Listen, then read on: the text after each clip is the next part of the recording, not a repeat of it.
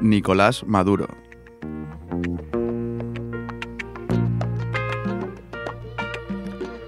Schomburg.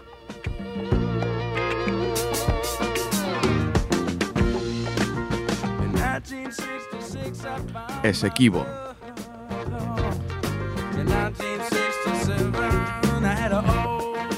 Severo Malet Prevers.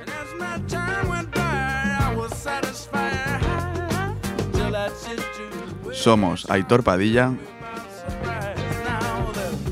y David García.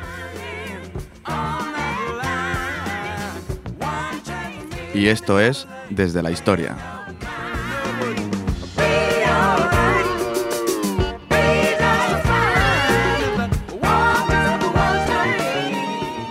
Muy buenas noches, bienvenidos al cuarto programa de Desde la Historia, octava temporada. Y iniciamos hoy el 2021. Sí, eh, ¿Qué tal, buenas, buenas noches David. Pues sí, 2021 que parecía que se iba a acabar todo y madre mía, vaya 2021, llevamos en Está empezando- dos semanas de, de año. Está empezando fuerte, la verdad. No sé, entre Capitolio, Filomena, ¿no? Ya. Sí, tenemos todo, catástrofes democráticas y catástrofes eh, naturales. Bueno, la, la verdad que bueno, la imagen del Capitolio, o sea, es algo que pasará a la historia y ha quedado como algo así muy friki, pero bueno, si lo analizas bien es algo a la vez que gracioso, bastante peligroso. Exacto, sí, eso se, bueno, es- hay muchas opiniones ¿no? respecto a lo del Capitolio y una de ellas es eh, no banalicemos, ¿no? Claro, o sea- que puede en- puede dar risa, Sí. ¿no? El, el ver, aspecto, el, No es eso, que, que todo el mundo se rió de, de- de la gente, sí, pero hay que analizarlo un poco, ir un poco más allá, ¿no? Y ver que realmente, pues, es un ataque democrático bastante importante, ¿no? Y entonces, Exacto. hay que analizarlo de- desde ese punto de vista. Hay que darle la seriedad que tiene. exacto. Esa. Eh, hablando así de Capitolio, eh, hoy vamos a tratar sobre América. ¿no? Exacto. Llevamos un par de programas de, de África, tenemos que cambiar un poco ya. Y de hecho, has dicho ya un par de nombres que ya nos sitúan un poco hacia dónde vamos a, a movernos. ¿no? Podría ser el único programa en el que tratamos, o sea, decimos el nombre de- del territorio del que vamos a hablar, pero la verdad es que es bastante desconocido, ¿no? Sí, claro, porque en, en otros programas, pues si decimos Etiopía o algo, pues ya nos hacemos una idea. Pero en este caso has dicho Esequibo. Y Y, y claro, es difícil que alguien sepa dónde está Esequibo. Yo, yo al menos es algo que he aprendido, bueno, cuando, cuando comentábamos, ¿no? De que hacer el programa y tal, y sugerimos lo de Esequibo y la verdad que, bueno, es, es algo que para mí es nuevo. Sí, sí.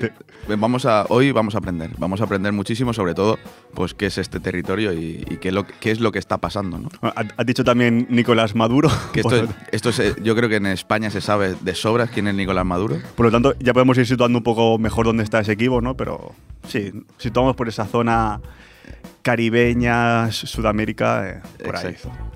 Y bueno, pues como siempre, antes de empezar, pues damos nuestras plataformas de contacto, eh, nuestro Facebook desde la historia eh, y nuestro mail dsdhistoria.gmail.com, donde como siempre decimos, pues si veis alguna eh, noticia o algún tema que podemos tratar, pues estaremos encantados. Y además ahora, ¿no? Que tenemos tiempo para leer noticias. Exacto.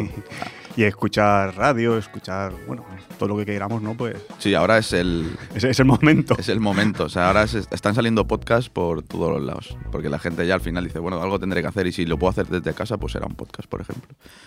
Y bueno, es eso que... mm, por quería también tratar que hoy en, en el casal de yogas de mi barrio iban a tratar un... que es un tema que podríamos tratar en febrero. Di, di- di el nombre de tu barrio. eh. Bueno, de Prosperitat, de Nou Barris, Barcelona. Eh, ahí voy- iban a poner un documental sobre mm, las elecciones en Uganda, que ya está habiendo bastante revuelo y porque bueno, se ve que bueno, un presidente que llevaba bastante tiempo y ah, está habiendo un poco de revuelo y pues vamos a seguir un poco el tema y igual pues podría Sí. ser el tema del No lo hemos tratado Uganda, así que países vecinos, ¿no? Pero Uganda en sí no y vale, lo, lo anotamos. Pues vamos a empezar con un tema, siempre nos gusta empezar con algo un poco más autóctono, ¿no? De la zona. Vamos con Serenata Guayanesa, Calipso del Callao.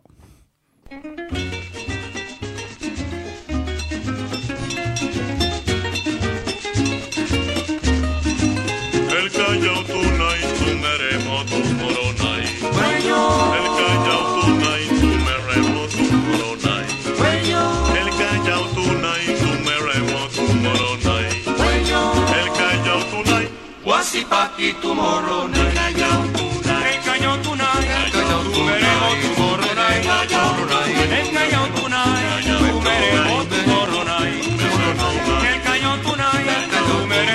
El cañón tu El cañón guasipati tu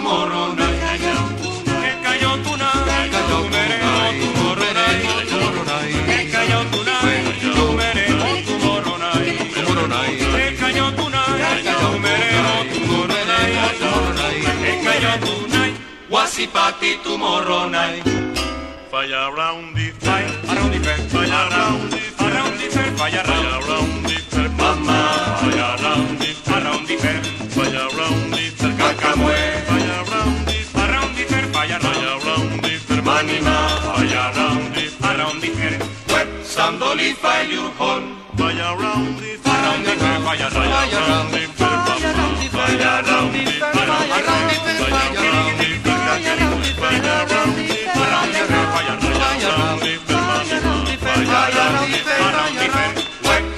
the fair. Your around the around fair, around the fair, fire around the fair, fire around the fair, fire around the fair, fire around the fair, fire around the fair, fire around the fair, fire around the fair, fire around the fair, fire around the fair, around the fair. Tole, tole, tole, tole, Amba Kaila, tole, tole,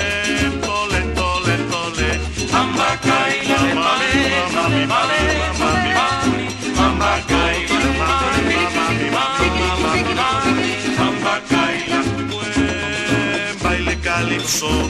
Amba Kaila, Buen baile cacamue. Amba Kaila, Mami, mami, mami, mami, mami. Mami, mami, mami, mami. Kaila, Tole, tole, te querré, tole, tole. te querré, Tole, tundi, maina. te callao, Tole, tundi, maina. te callao, Tole, tole, te querré, tole, tundi, maina. te callao, Tole, maina. te callao, Tole, tundi, maina. te callao, Tole, tole, te querré, tole, tole. te querré, Tole, tundi, maina. te callao, Tole, tundi, maina. te callao, Tole, tole, tole. Amba Kaila, Tole. Ole, ese calipso, ¿eh? Es un temazo. Es, que- Es muy, muy buena es, canción. es un temazo, yo lo escuchaba y digo. Pues bueno, es, es calipso, ¿no? Que es una música caribeña, ¿no? Muy influenciada luego en, en el ska y el reggae, etcétera.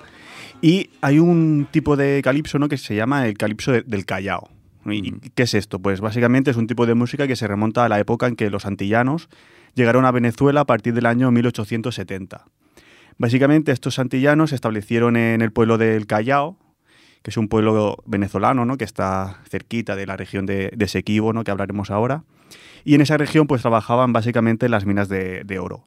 Entonces, bueno, llevaron allí sus costumbres y también pues, pues su música, que más tarde pues, se hizo muy popular en la ciudad y, en todo el estado de Bolívar. Entonces, pues bueno, el calipso de la región pues, fue el resultado de una mezcla de, de géneros, ¿no? De, de Venezuela y del Caribe.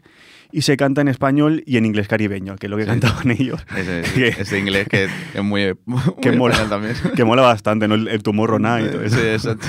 Era muy, muy nuestro, eh, la verdad, muy... Me ha gustado muchísimo, ¿eh? O Sí, sea, sí. Además que siempre es esas influencias del ska y del, Hmm.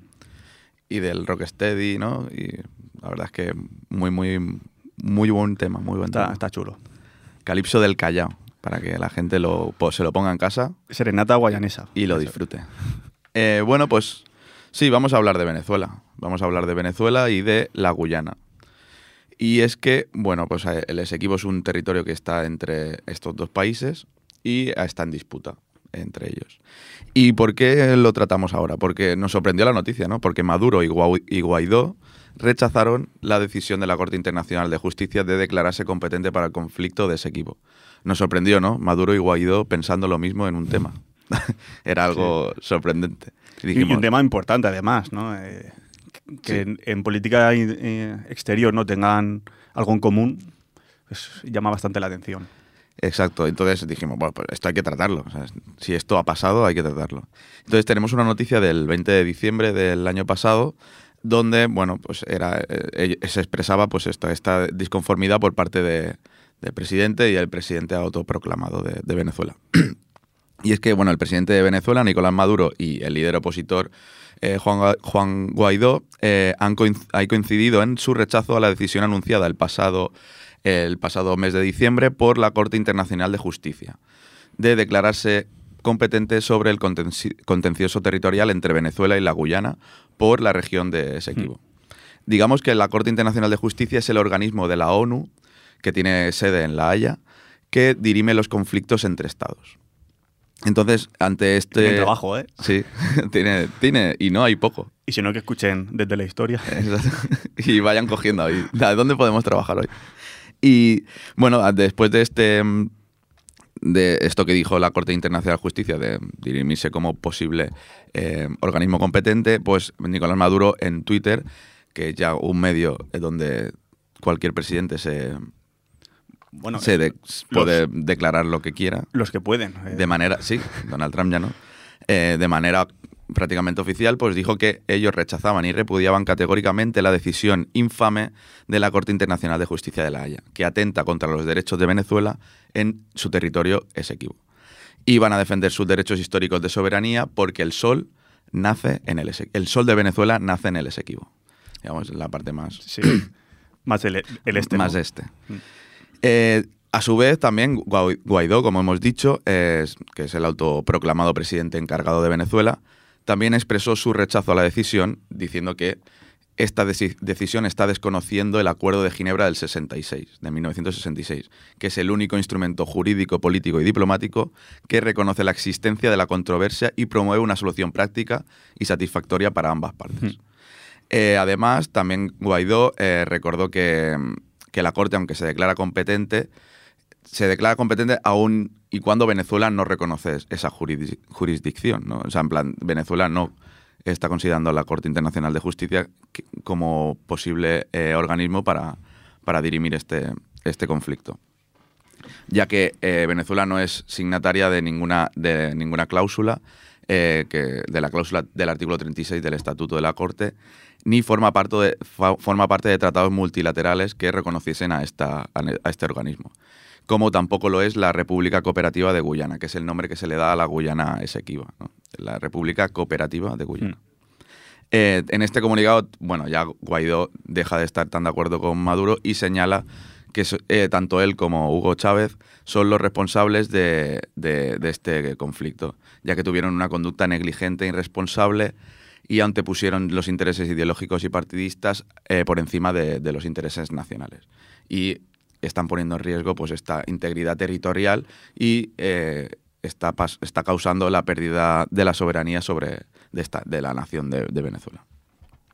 Y, a su vez, pues también apeló a la sociedad venezolana en su conjunto y a la Fuerza Armada Nacional Bolivariana para que garantice la soberanía del Estado. No sé qué quiere decir con esto, pero espero que no sea eh, alzarse en, alma- en armas contra la Guyana. Eh, entonces, a eh, todo esto viene porque el 18 de noviembre eh, del 2020 la Corte Internacional esto se declaró competente por 12 votos contra 4 para dirimir eh, la legalidad de un, lau- un laudo arbitral que, es- que tiene fecha de 1899, donde se concedió eh, ese equivo al entonces Imperio Británico. Una decisión que desde entonces rechaza a Venezuela y, la recha- y, o sea, y rechaza también la, la Guyana. Eh, ¿Cuál es el problema? Pues que esta zona podría tener reservas de hidrocarburos, en especial en, aguas de, su jurisdicción. Eh, ahora que hemos hablado eh, al principio del, del Acuerdo de Ginebra, eh, la posición venezolana se basa en el acuerdo firmado en 1966, como hemos dicho, en Ginebra, que se firmó entre Venezuela y el Reino Unido, que era eh, la antigua potencia colonial de, de la Guyana.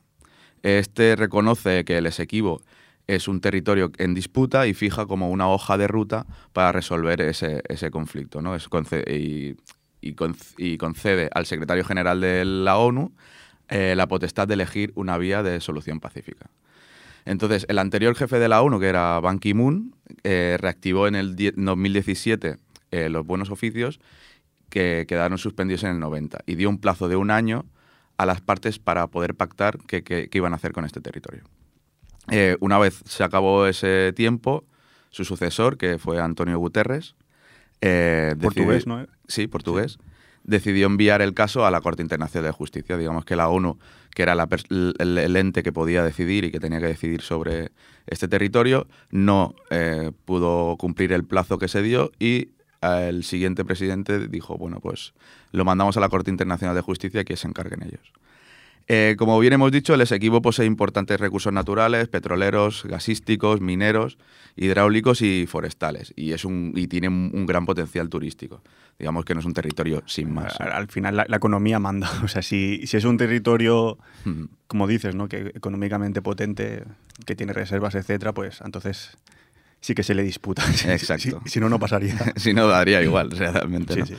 Y en, en la- en la- el, el ahora está administrado por la Guyana conforme a un laudo arbitral que es anterior, que es el de 1899, y Venezuela lo considera nulo porque se, cons- se considera que hubieron negociaciones secretas que se conocieron años después y revelan ciertos vicios de consentimiento a, a- este país. Entonces, después de la noticia, pues hablar un poco del el cambio de paradigma que hubo cuando eh, entró Nicolás Maduro al, como presidente de, Venezuela. El, gobierno de Nicolás Maduro, que estaba más hostigado diplomáticamente que el gobierno de Chávez, vio como Estados Unidos aprovechaba el cambio de gobierno guyanés en el 2015 por un partido de corte más derechista que el anterior gobierno, con el cual tenía buenas relaciones con Chávez, para invertir en varios puntos clave para sus recursos. Eh, la tensión creció, como lo hizo la vehemencia de Venezuela para defender sus pretensiones territoriales, y tras varios intercambios de acusaciones sobre la violación de las aguas entre ambos países y de sus zonas económicas exclusivas, acordaron en Trinidad y Tobago negociar pacíficamente la de- delimitación de la frontera marítima. Sin embargo, esto, Guyana decidió autorizar la exploración petrolera a una empresa norteamericana. Digamos que ya entra también el, de nuevo, ¿no? Es, La, es la geopolítica. la y- geopolítica y el- los intereses ¿no? de este país tan grande como es Estados Unidos. Y ante este anuncio en 2015, el o sea, esto pasó porque en 2015 se descubrió que había un yacimiento petrol- petrolero muy grande en el Atlántico y esta disputa de la zona pues, recobró importancia años eh, que no tenía años atrás por, por esta valoración energética potencial que se asomaba en, en, en este territorio. ¿no? Eh, la Guyana, además, para ponerlo también un poco en contexto, es uno de los países más pobres de América y decidió competir en instituciones eh, judiciales eh, este territorio. Según una investigación de un, periódico, el Daily Maverick, eh, se, se vinculó múltiples donaciones de empresas petroleras y de personas al entorno del Partido Conservador y Partido Laborista británico, además, desde, es- desde el inicio de las prospecciones que hubieron en, Guyana. Y no solo señalaba ExxonMobil, que es la empresa norteamericana que iba a hacer estos, em, estos, bueno, estos, em, bueno, iban a experimentar sobre estos yacimientos, sino también que había una empresa francesa, la, la petrolera Total, una anglo-neerlandesa, la Royal Dutch Shell, y una británica, Tullow. Digamos que había varias eh, potencias interesadas en ese, en, en ese yacimiento petrolero, que al final es lo que pasa mucho ¿no? en Venezuela, es al ser un, un país muy rico en, en petróleo. sí. en petróleo, pues hay muchos intereses eh, más allá de- del, del país de Venezuela.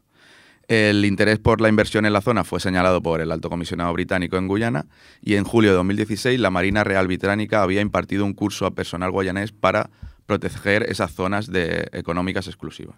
Digamos que ya se veía que había un interés de- del, de- del Reino Unido para mantener ese yacimiento fuera de las manos de- de Venezuela.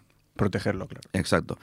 Eh, la Guyana, para, para defender que ese territorio es suyo, eh, sigue argumentando que nadie de habla española había ejercido soberanía histórica sobre el Esequibo. Solo era habla neerlandesa o británicos, incluso habría zonas con herencia francesas, mientras que Venezuela sigue reivindicando que la Capitanía General Histórica incluía las zonas del oeste del río Esequibo. Luego lo miraremos un poco más.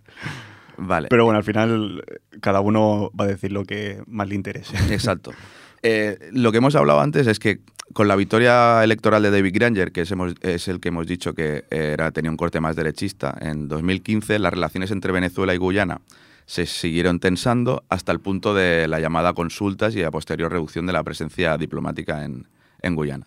El presidente de Guyana, pues eso, decidió mover a la ONU sus, aspiraciones y, pasó lo que, lo, que, lo que hablamos, de que Ban Ki-moon, eh, pudiendo eh, derivar el contencioso a la Corte, intentó darle una solución eh, desde la propia ONU. Esta solución soliviantaba los intereses venezolanos, ya que consideraba que es- era una vía para que podía perder el, litigio. Entonces, al final, dentro de, la, de- de este embrollo ¿no? de Corte Internacional de la ONU, existe, al final se decidió que la Corte Internacional era la que tenía que darle, em, o sea, dar un veredicto sobre este territorio. ¿Cuál es el problema? Eh, la Venezuela no reconoce a la Corte Internacional, pero eh, la forma en la cual eh, la, la Corte Internacional tiene una manera de, de resolverlo es que si una de las partes no se presenta, se, se le da la razón a la que sí que se ha presentado. Entonces, Guyana se presentaría, Venezuela no, y Venezuela perdería el, Hmm. el territorio. Entonces, lo que, lo que está pasando ahora mismo es eso, que Venezuela no quiere reconocer a la Corte Internacional de Justicia, Guyana sí que lo hace. Guyana sí que lo hace y eh, hay, un, hay una posibilidad de que Venezuela, por, por no presentarse, pues pueda perder este, Hmm. este territorio. Y entonces es lo que hemos hablado, que el 10 al final, pues el 18 de diciembre, la Corte Internacional, a pesar de, de que Venezuela no la reconozca como posible organismo decisorio, pues eh, por 12 votos a 4 se declaró competente para juzgar esta validez, o sea, para juzgar la validez del laudo que defiende la Guyana. Y, Y pues, Venezuela no lo hace. Venezuela no. Venezuela se eh, remonta a ese acuerdo de Ginebra en el 1966, que es posterior. Entonces, así está la, la situación ahora mismo. Está tensa. Está todo en las manos de la Corte Internacional de Justicia y veremos si al final Venezuela decide em, entregar eh, la documentación que eh, necesita para presentarse al, al juicio o no lo hace y por lo que marca el artículo mm, 53 de la Corte Internacional, pues quedará fuera de, de este territorio. Al al final es eso, es, es complicado, la verdad, desde un punto de vista histórico, eh, bueno, económico, incluso si quieres moral, ético, decir un territorio de, de quién es realmente. Claro, además cuando ha tenido, o sea, al final es una potencia anterior, ¿no? Que, Claro, a la sí. cual ha pertenecido y ellos Bueno, deciden... En, en ambos casos, Venezuela como imperio español y, y Guyana como imperio británico, ¿no? Y al final es una herencia que reciben de eso, de, Exacto. de esos dos imperios. Entonces al final, eh, bueno, ¿qué qué pasa en África? Pasa en América, pasa en. Europa, en Asia. Al final, desde un punto de vista del- de, derecho internacional, es complicado Mm. decir este territorio pertenece a este o, o al otro, ¿no? Exacto.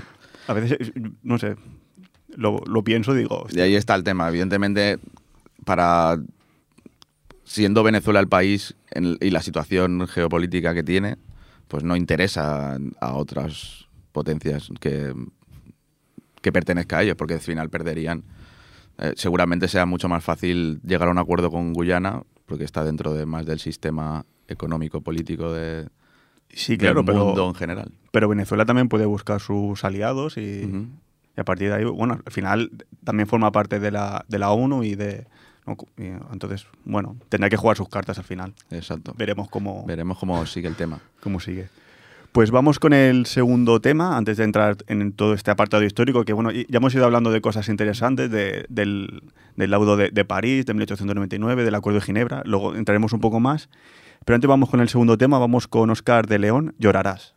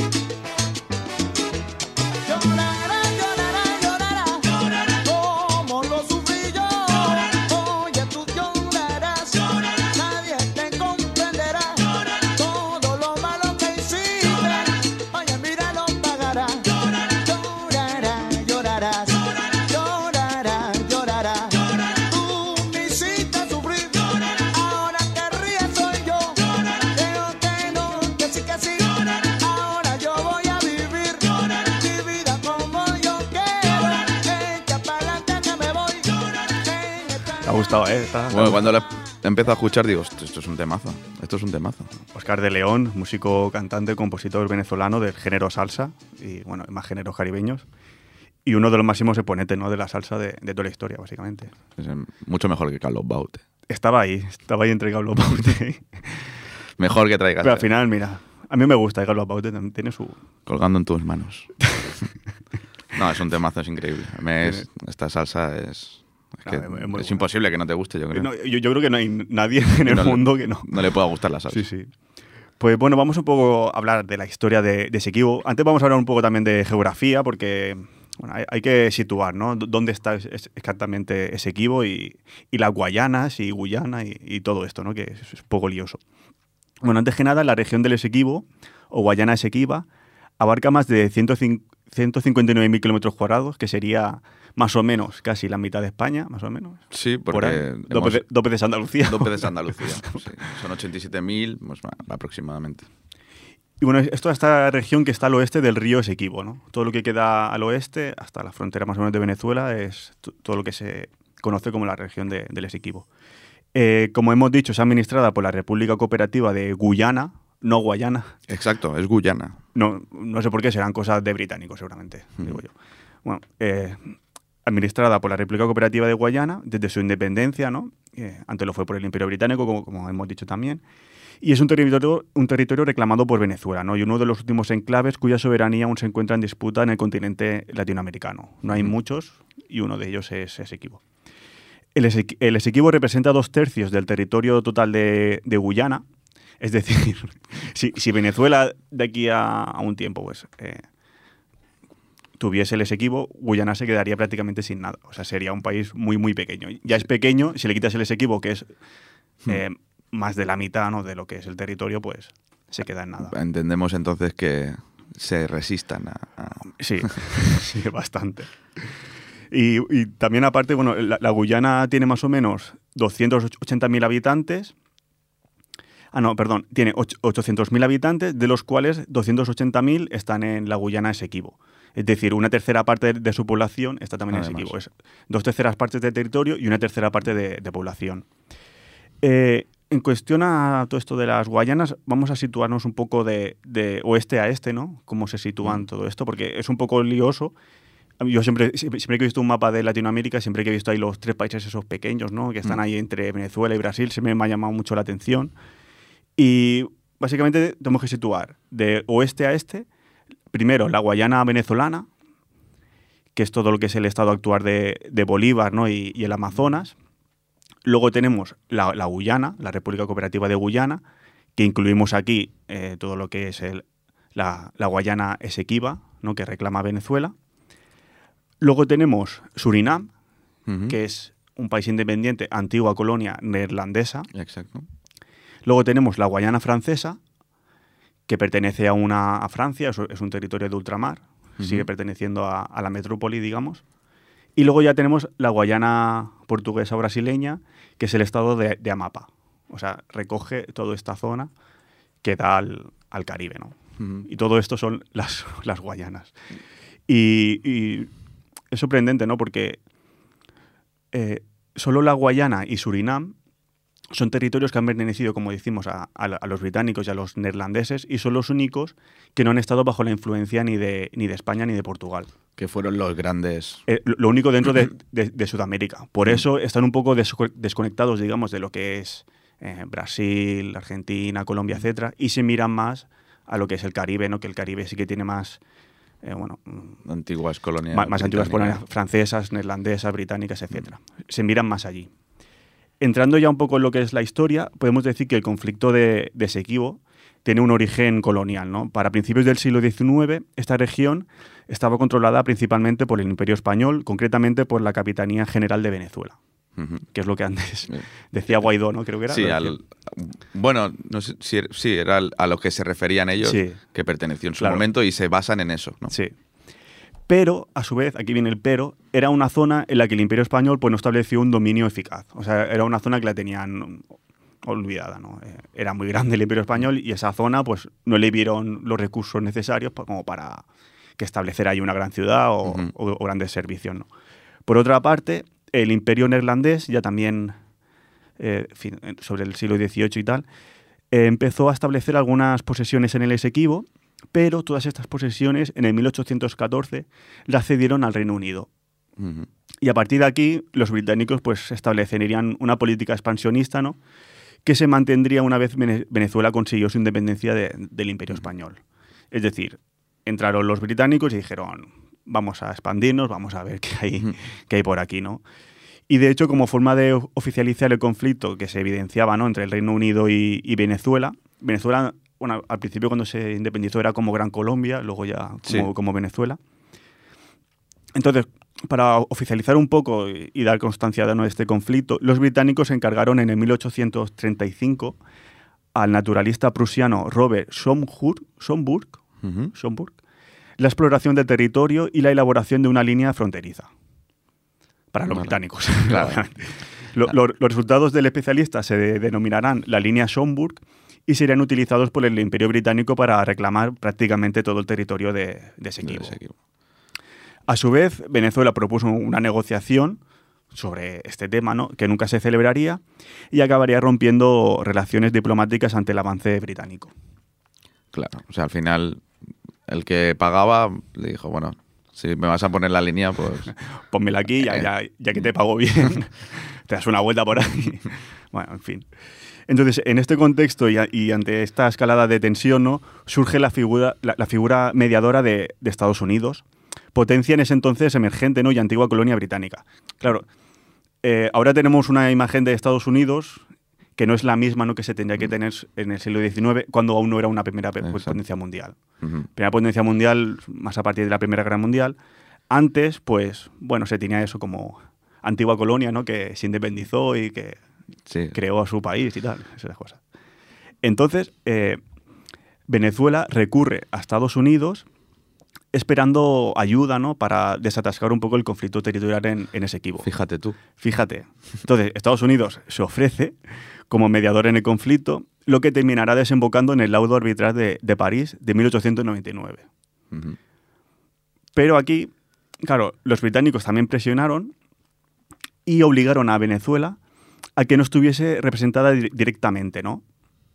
Entonces, tienen que estar representados por, eh, por los norteamericanos en este laudo Se, se entendían mejor igual, ¿no? Los Sí, británicos. dijeron, "Mm, paso de traductores, o sea, los norteamericanos representaban a Venezuela y, bueno, e- eso es lo que dijeron los británicos, ¿no? A la hora de hacer este, este laudo, la- eh, laudo al- arbitral de París. Y los venezolanos aceptaron esto. Entonces, el jurado del laudo, del laudo quedaría, por tanto, conformado por dos representantes británicos, dos estadounidenses en representación de Venezuela y un juez imparcial ruso.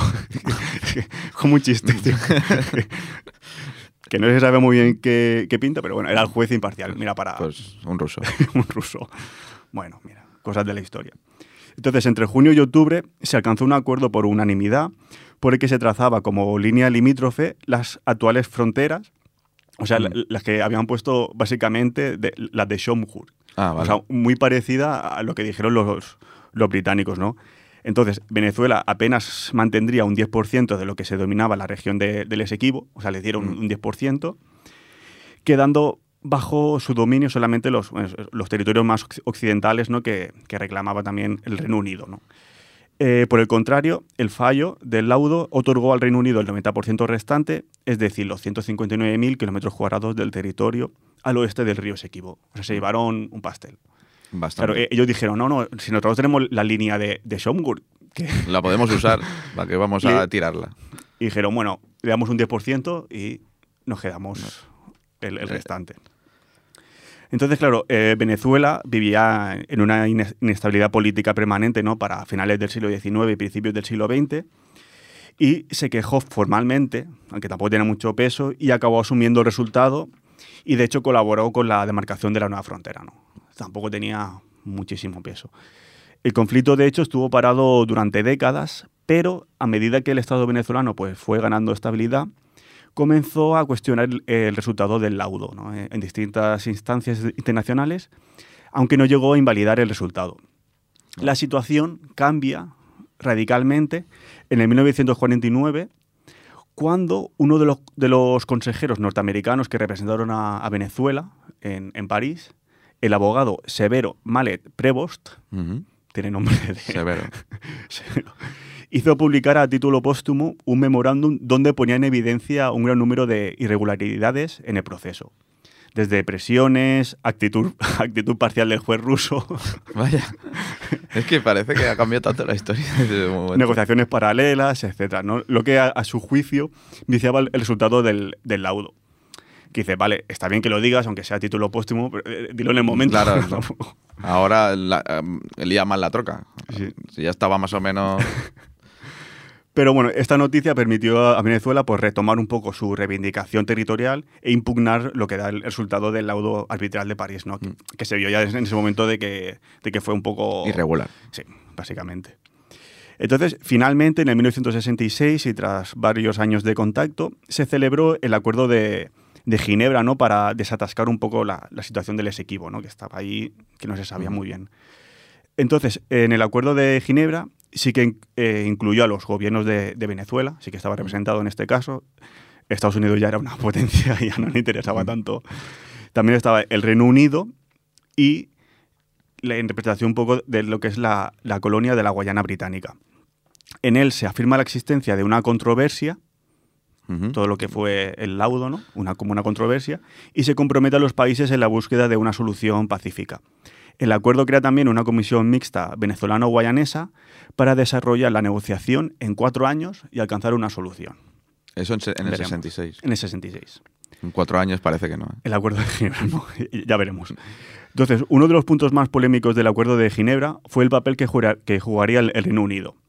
Claro, el Reino Unido es que lo que hace, eh, o sea, firma el, el acuerdo, pero solo figura nominalmente, ¿no? De hecho, su participación quedaba recogida de forma muy poco precisa, lo que, bueno, supuso que el Reino Unido se desentendía del conflicto. ¿Por qué? Porque en ese mismo año iba a reconocer la independencia de Guyana.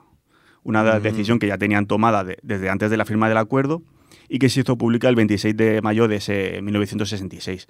Por lo tanto, el recién nacido Estado, la República Cooperativa de Guyana, recibía como herencia de su metrópolis la controversia territorial, o sea, el marrón, Sí, exacto. y la responsabilidad de resolver el conflicto de Esequibo ante, ante Venezuela. O sea, se lava las manos de una forma que dice, joder, es que lo, lo han hecho bien, o sea, se, se han lavado las manos, han sido bastante, con perdón, cabrones, Sí. porque, porque le dejan a un Estado nuevo un marrón importante que ellos no han sabido, en 100 años de historia, no han sabido, bueno, Arreglarlo de una manera.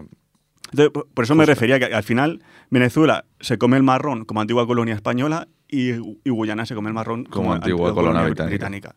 Entonces quedan...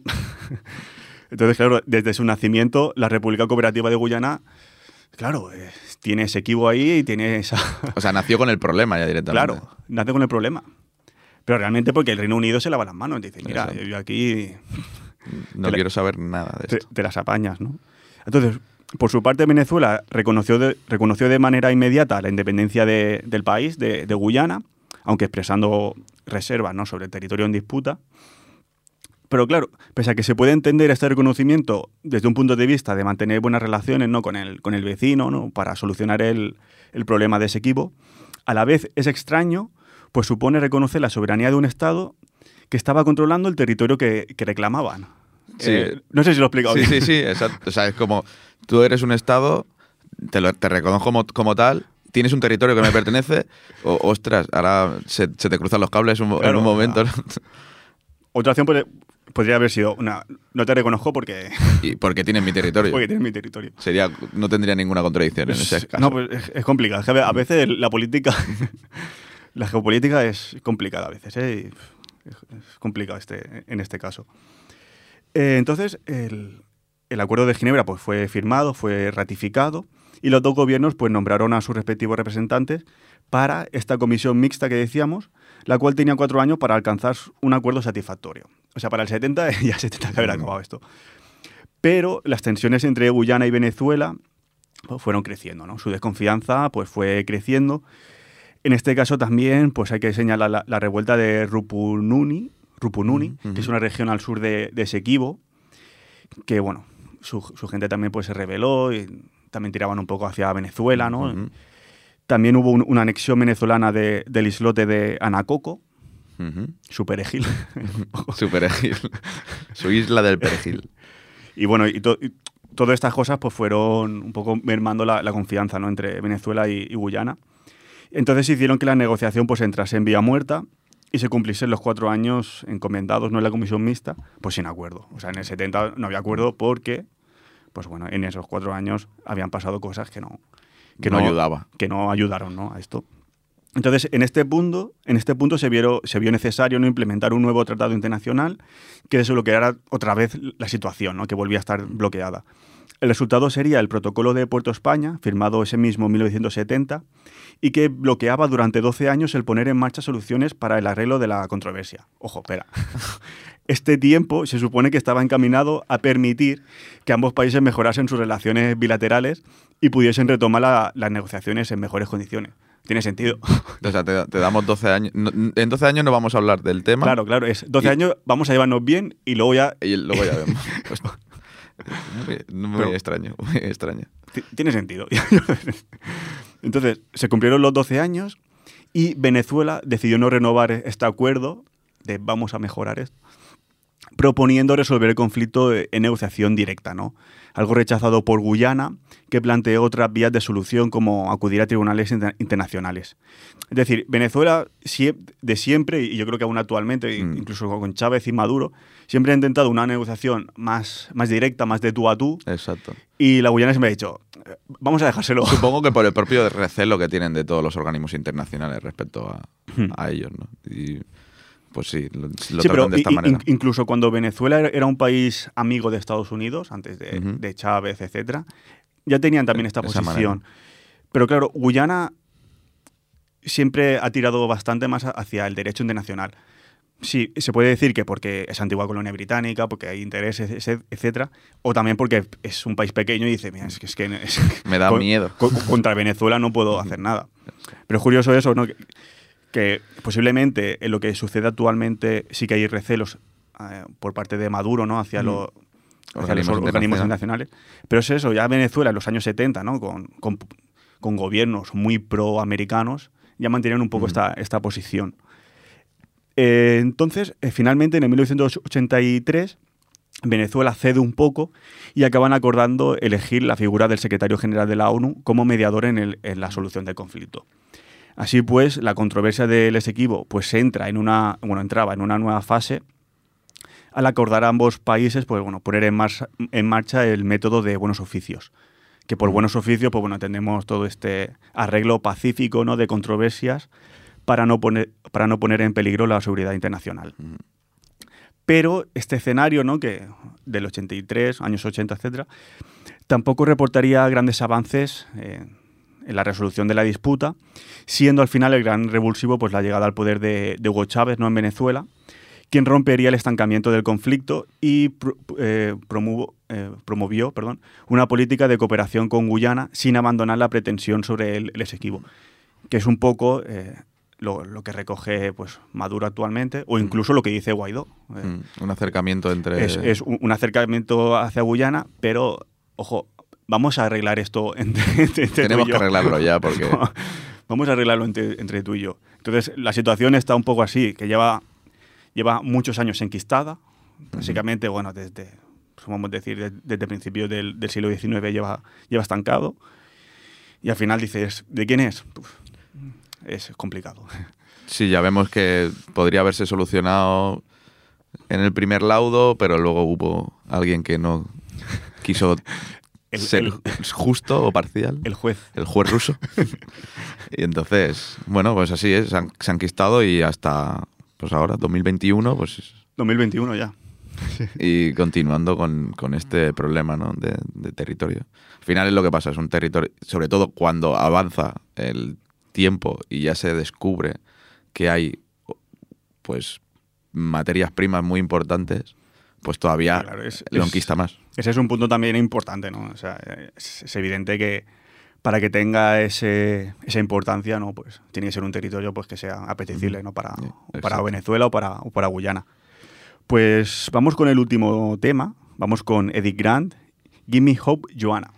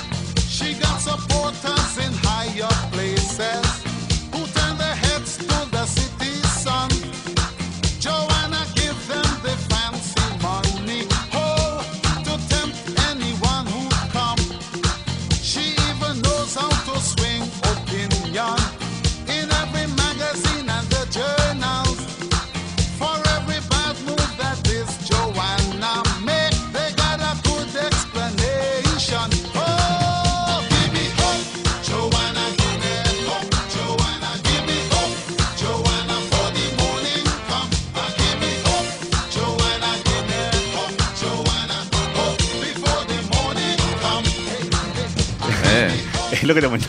Es muy famoso hasta ese. sí.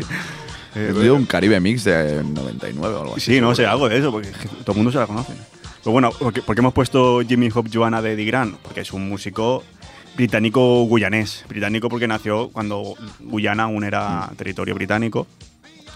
Y bueno, músico de reggae, dance, etc. Y esta canción es importante, ¿no? Porque se encuadra dentro del movimiento reggae anti-apartheid.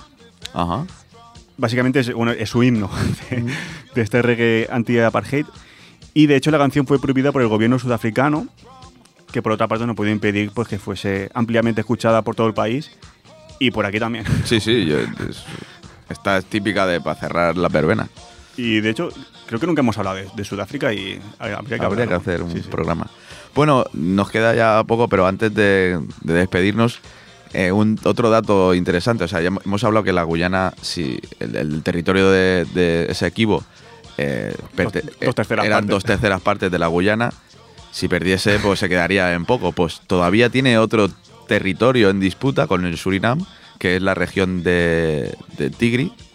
Y bueno, imagina- imaginaos, ¿no? Que pierde todos los territorios, pues Surinam, al- ahí Surinam, Guyana al final acabaría por desaparecer. ¿no? Es que es- le van a quitar todo su territorio. no sé, no- no- me da pena. No sé, Imaginaos ser guyanés. Sí, sí. O sea, ¿qué es ser guyanés? No? Exacto. Y, y que, y que Surinam te, te- oh, es que no sé, es cu- curioso. Sí, sí, pues eso. También está la región del Tigri y el, Esequi- el Esequibo. Imaginaos eh, el problema tan grande que tienen. Las Guyanas, ¿eh? territorio Importante en.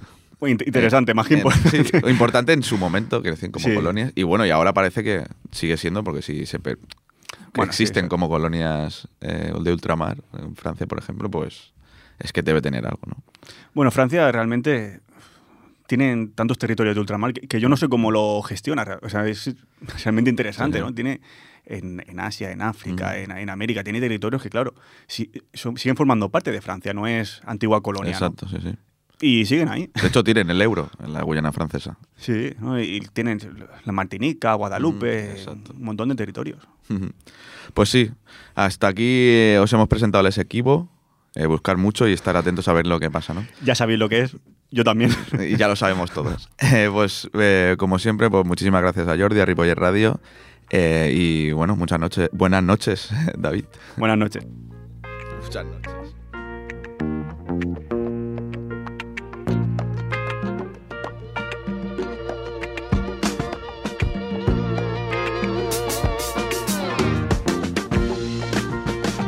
1966 I found my love.